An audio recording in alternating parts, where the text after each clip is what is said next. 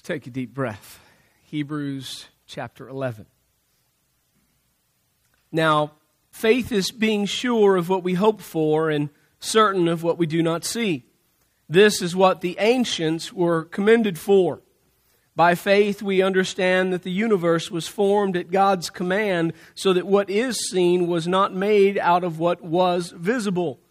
By faith, Abel offered God a better sacrifice than Cain did. By faith, he was commended as a righteous man when God spoke well of his offerings. And by faith, he still speaks even though he's dead.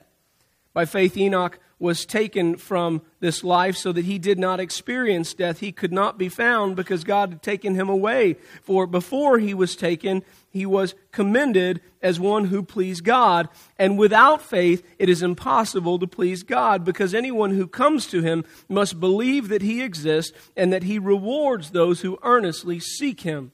By faith, Noah, when warned about things not yet seen, in holy fear, built an ark to save his family. By faith, he condemned the world and became heir of the righteousness that comes by faith. By faith, Abraham, when called to go to a place that he would later receive as his inheritance, obeyed and went, even though he did not know where he was going.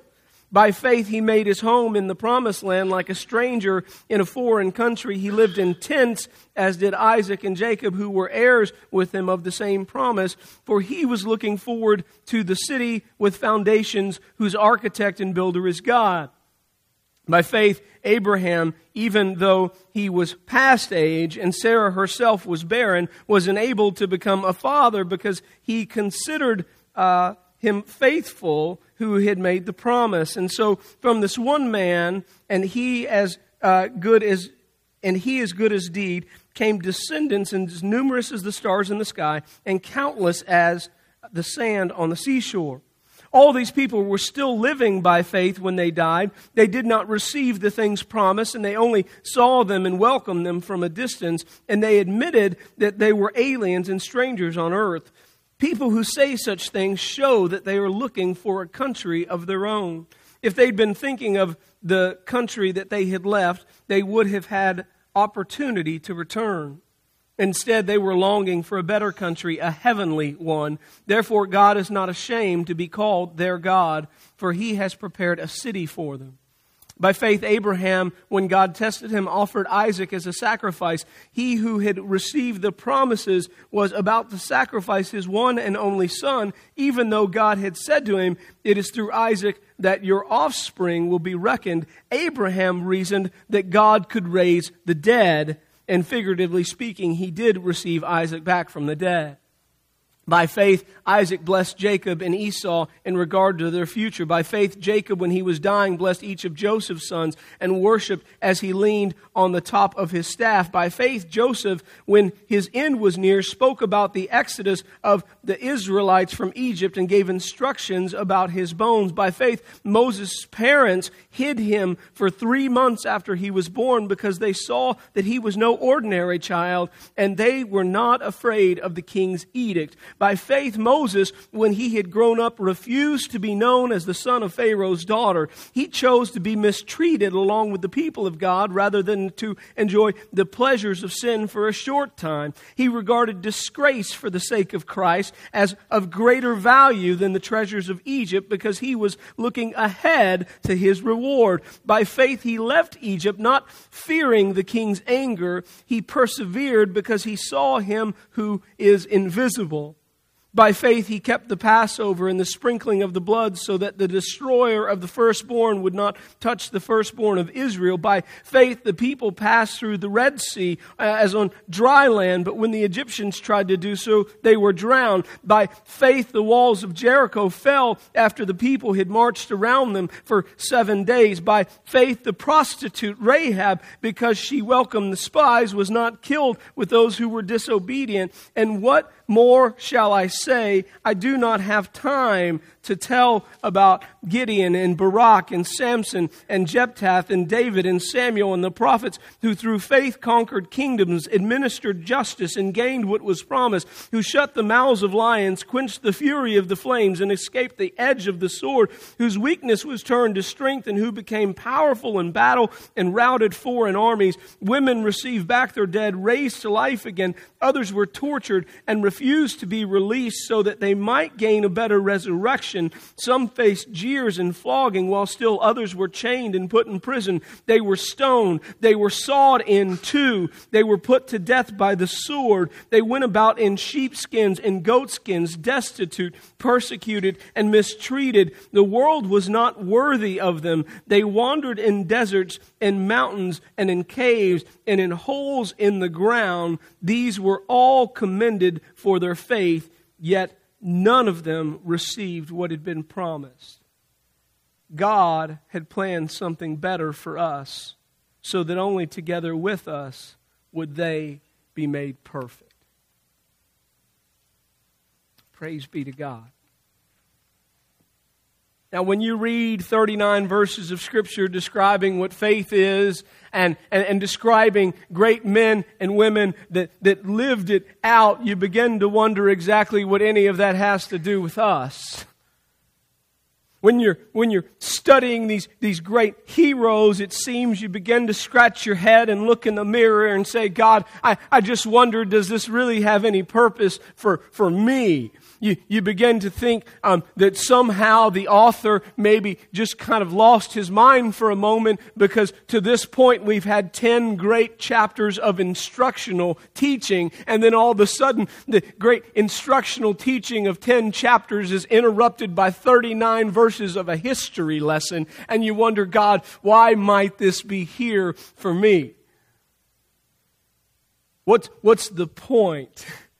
Of course, the, the, the point is that, that you have to understand the context of the entire letter. That when we write a letter to somebody, we don't write a paragraph and expect them just to read that paragraph without reading what surrounds it. And so we go back to the beginning of the book and we understand the point and the purpose of our author. And we, we think about this, this home church that's facing great persecution. And he's writing them to say, hang in there. He's writing them to say, persevere. He's writing them to say, listen, I know that there are people that were amongst you that looked like they were believers, yet have returned to Judaism. And I want to tell you that Judaism Judaism is not the answer because Jesus is better. And then he presents this case for Christ's superiority. You remember, he, he says that Jesus is better than the religious systems of Judaism. He's better than the law. He's better than the old covenant. He's better than the high priest. He's better than all of the temple sacrifices. And he's better than the temple or the tabernacle itself. And, and, he presents this, this case, and that's why after 39 verses of a history lesson, he writes verse 40. I want you to look at it just, just carefully. It's on the screen. It says, Since God had planned something better for us, so that only together with us would they be made perfect.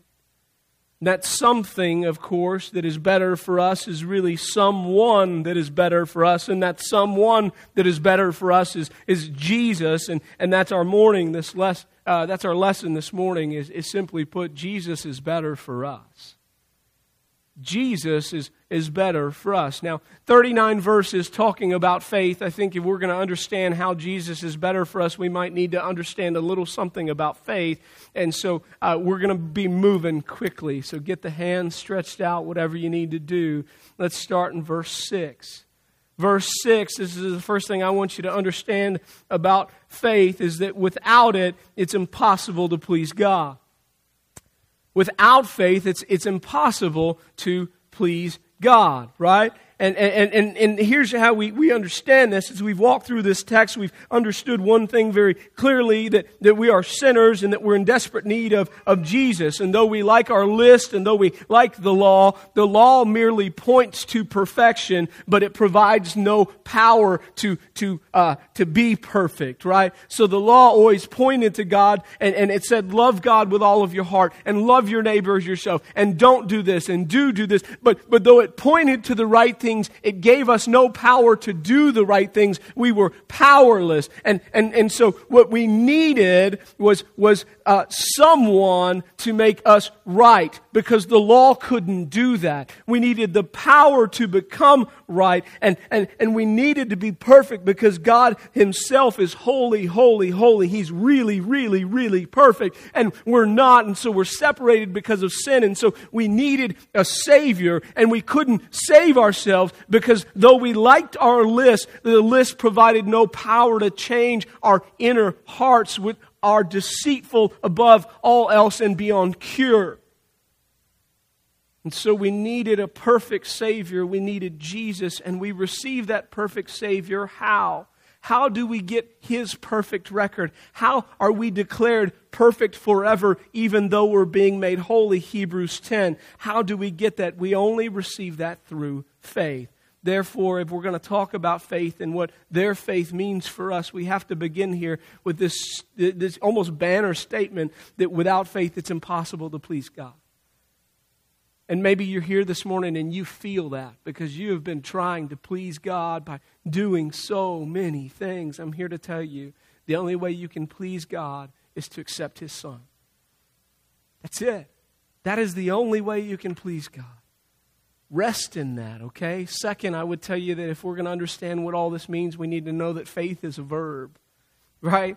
Faith is, is a verb. Faith is not a, a thought. It is not a core value. It is not a doctrinal statement. It, it's not something you, you hang on your website. Faith is an action word. It's a, it's a verb. It requires action. Without action, you may have some form of belief, but you don't have faith. And I know a lot of people that have great beliefs about God. But according to their lives, I don't know that they have faith because faith is a verb. Go back, I challenge you, and read through this great chapter, what we've called the Hall of Fame of Faith. See, faith always calls you into trust and obedience. It calls you into action. It's Abel offered, Noah built, Abraham went, the people went, the people marched, Rahab welcomed. Go through the whole chapter. It's all about action. Which really brings me to my last point. See, people have read Hebrews 1 and 2, and they've made that uh, kind of the definition of faith. And it was interesting this week as I was doing my study, somebody said, you know, that's actually not the definition of faith, that's the description of faith. I thought, ooh. So, so I, I want to I wanna maybe help you grasp it a little bit better. At number three, if we're going to understand all this, I want you to know that faith is, is really this, if, if we're trying to define it. Faith is, is believing in God. Then it's taking God at His word. And then it's directing our lives accordingly. That's faith. And friends, anything short of that is just belief. It's just belief. So faith is believing in God, taking Him at His word, and directing our lives accordingly. Now, having, having explained what, what faith is, since this 30, these 39 verses are about faith, then let's, let's talk a little bit about the faith of, of these ancients. I'm, I'm not picking on any of you. This is verse 2. It calls them ancient, okay? I, I, have got the gray hair coming too. I, I understand. The faith of the ancients, that's no one here. That's no one here. Faith of the ancients. Uh, three things I'll, I'll show for you very quickly. Number one, I want you to see that they had to have faith in things they had never seen before. The ancients had to have faith in things that they had, had never seen before. Verse 7, it says, By faith, Noah, when warned about things not yet seen, in holy fear, built an ark to save his, his family, right? And you go back to Genesis 6, and, and God basically says to Noah, Hey, Noah, I, I, I'm done with humanity. And, and they've, they've become so evil and so self centered, they're not going to repent. But I found you and your family to be faithful, and I'm going to wipe the face of the earth clean of all of humanity, and I'm going to begin again with you. Now I need you to start building. And that's a new thing, by the way, that God had never done that before, right? That's something that they hadn't seen. And, and, and then, so now some would say they had never seen rain before, and there's some scripture to provide that. I, I don't know that I would make that a doctrinal statement. But you know what they'd never seen before? What had never happened before? They'd never seen 40 days and 40 nights of rain. They'd, they'd never seen the water raise up above every home and above every tree and above every mountain. They'd never seen the entire earth blue completely covered. That had never been done. Yet Noah had to believe in, in something that had never happened, that had never been seen b- before. You, you get to uh, Abraham, and, and, and, God says, Abraham, I'm, I want you now, listen, here's my promise. I've made a covenant with you. I'm God. I always keep my promise. I'm, I'm, I'm, I'm literally going to make you the father of many nations, and Isaac is the beginning of the answer to that blessing. But now I want you to go sacrifice the blessing. And, and, and, and God, Abraham had to have faith in something that he had never seen before, uh, because this is way early on. It says later there in the chapter that, that you remember Elijah and there's a woman and he raises a child from the dead. There had been no resurrection up to this point. Abraham had no idea what resurrection would look like or what it could be, but he had great faith in God. And so he had to believe the things that, that he had never seen before. Second thing is, is we study these, these ancients. It says that they, they, they had to have faith in places that they'd never been. Not only did they have to have faith in things that they had never seen, but they had to have faith in places that they had never been. And in verse 8, it says, By faith, Abraham, when called to go to a place that he would later receive as his inheritance, get this, obeyed and went, even though he did not know where he was going. Are you kidding me? What man does that, right?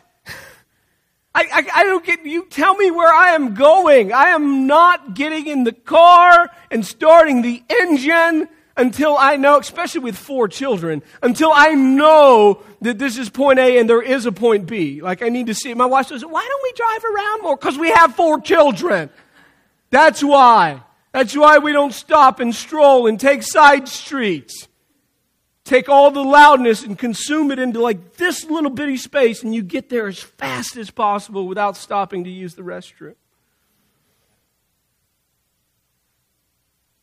God says to Abraham, Go, and Abraham goes, even though he did not know where he was going. He had faith in this place that he'd never been. Then look at, look at verse 10. It says, For he was looking forward to the city with foundations, whose architect and builder is God. He, he then look at verse 14 and, and, and 15. It says, People who say such things show that they are looking for a country of their own. If they'd been thinking about the country they'd left, they would have had opportunity to return. Instead, they were longing for a better country. Get this, a heavenly one. And so, so these great ancients of faith were believing in places that they had never been. They were fully trusting in heaven, even though they'd never been there.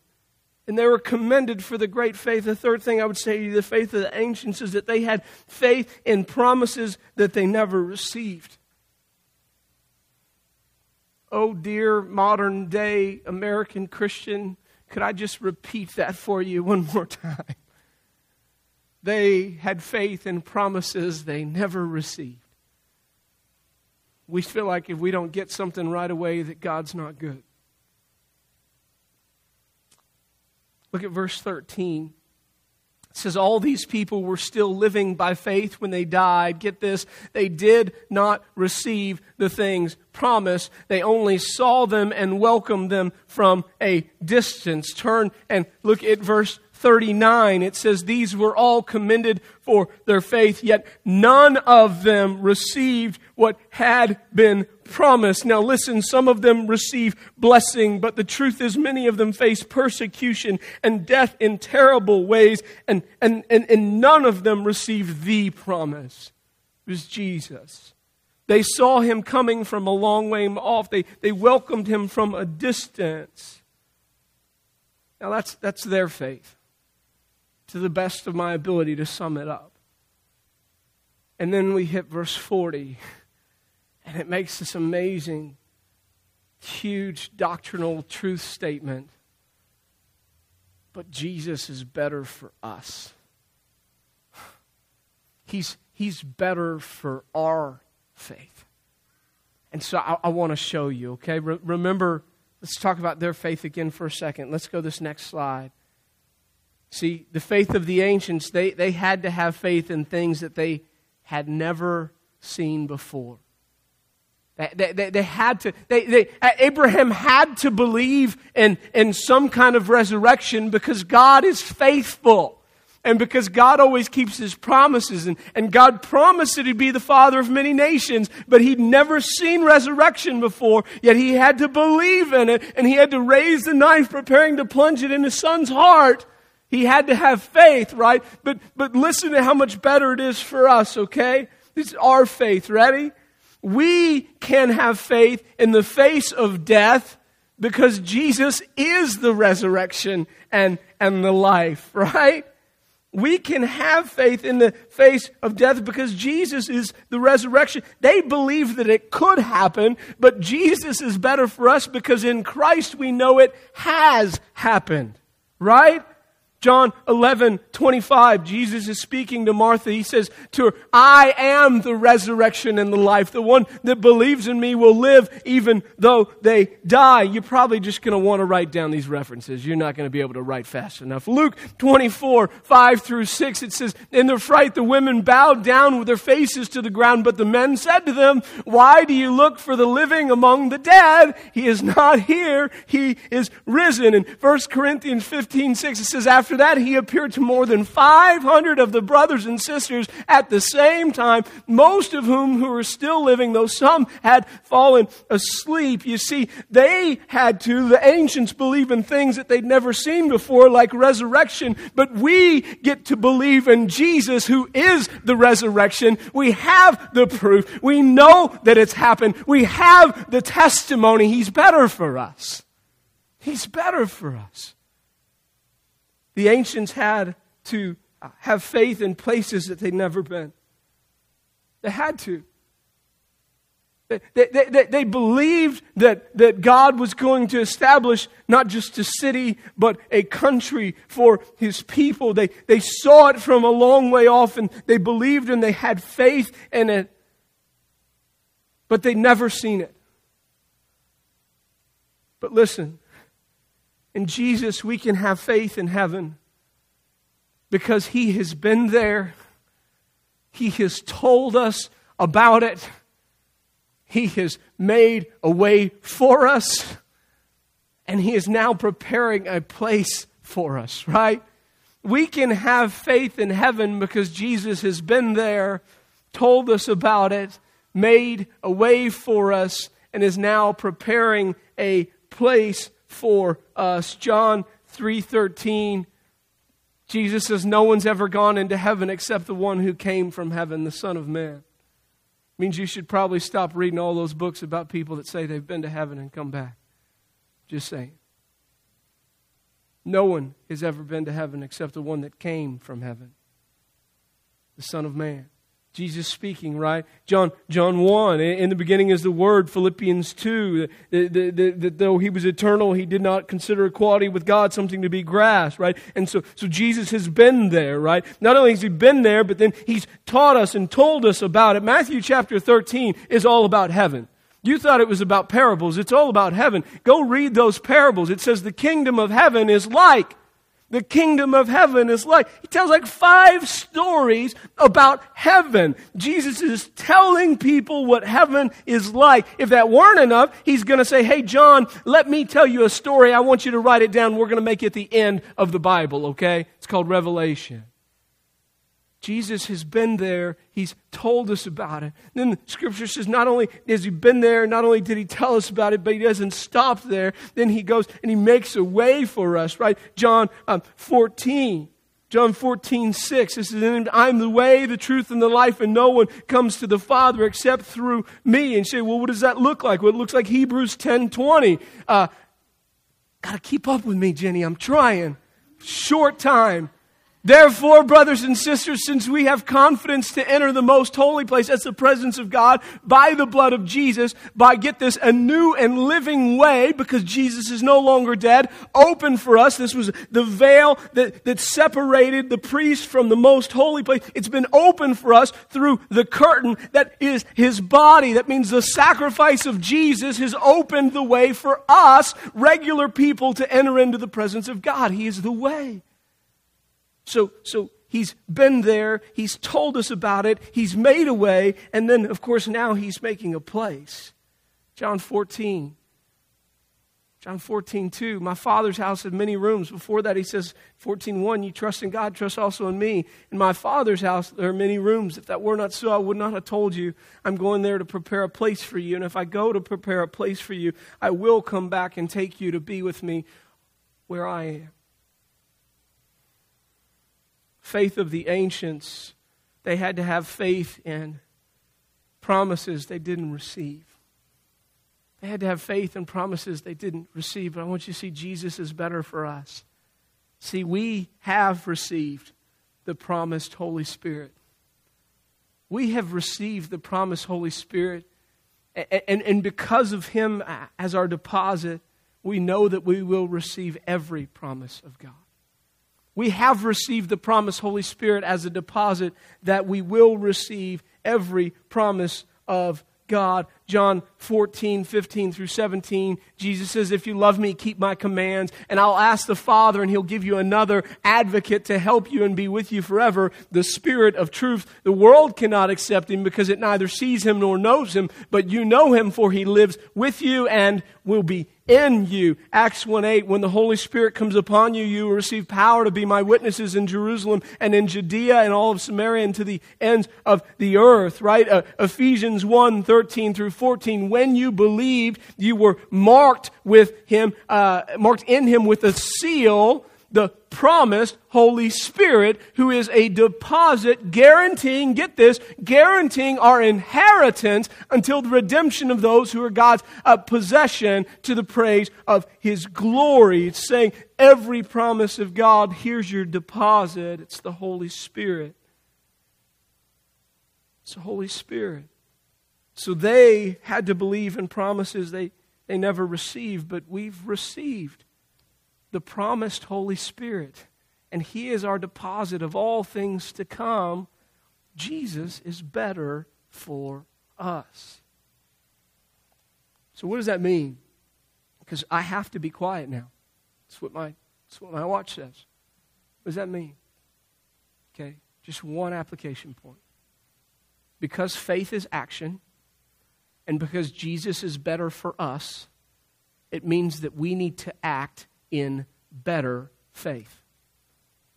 We need to act in better faith, right? We, we cannot do everything, and I would challenge you to go back again and to read Hebrews 11 because people tend to take all of the stories and mix them into one great superhero, right? Oh my gosh, look at that. I mean, I could never be that. You're right.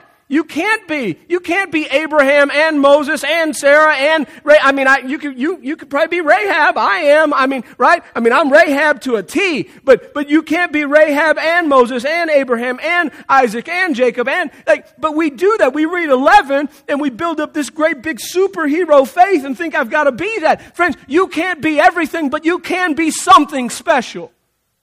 You can't do it all, but you can do what God has called you to do in faith to His glory so that the world might know that you're His disciple.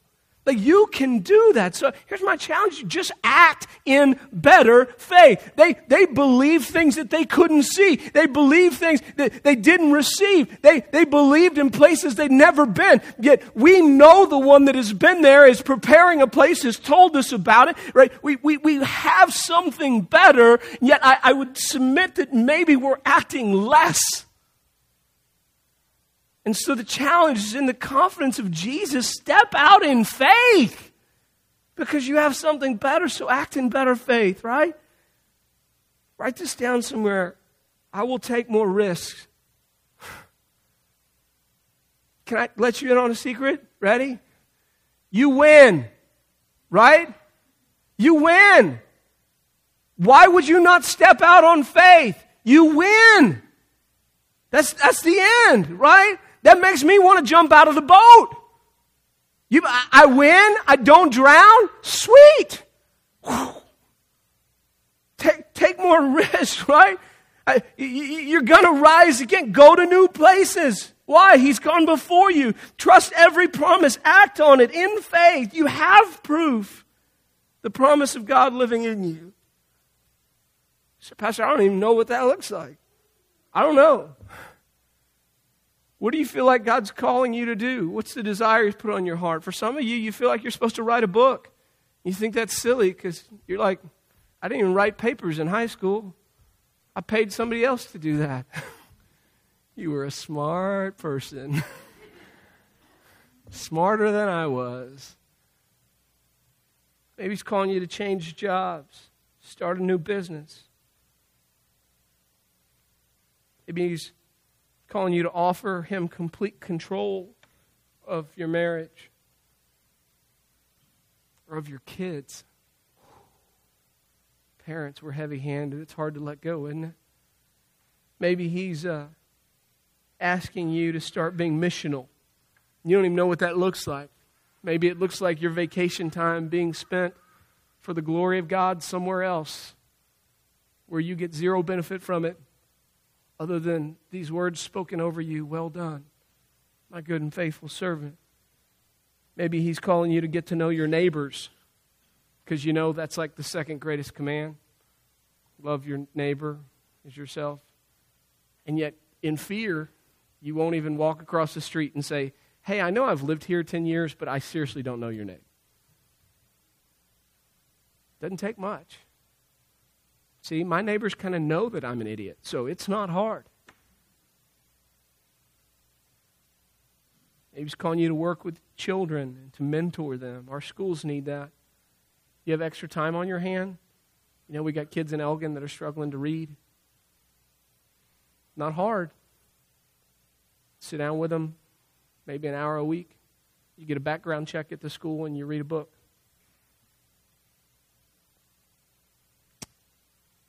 Maybe he wants you to uh, adopt. It's a scary thought, isn't it? Take on a, another person's life. I don't know, but here's what I do do know, right? Jesus is better for us. And because he's better for us, our names at some point will be written in some great chapter like this. And it won't be that we're superheroes of the faith. It, it won't be that we somehow took the life of David and of Solomon and of Moses and of Peter and of Paul and we combine them together into some super great majestic. It will be that God spoke something, maybe one thing unto our heart and we said, Yes, Lord, and we stepped out in obedience and God said, That is what faith looks like. So act in better faith. Would you pray with me? Father, thank you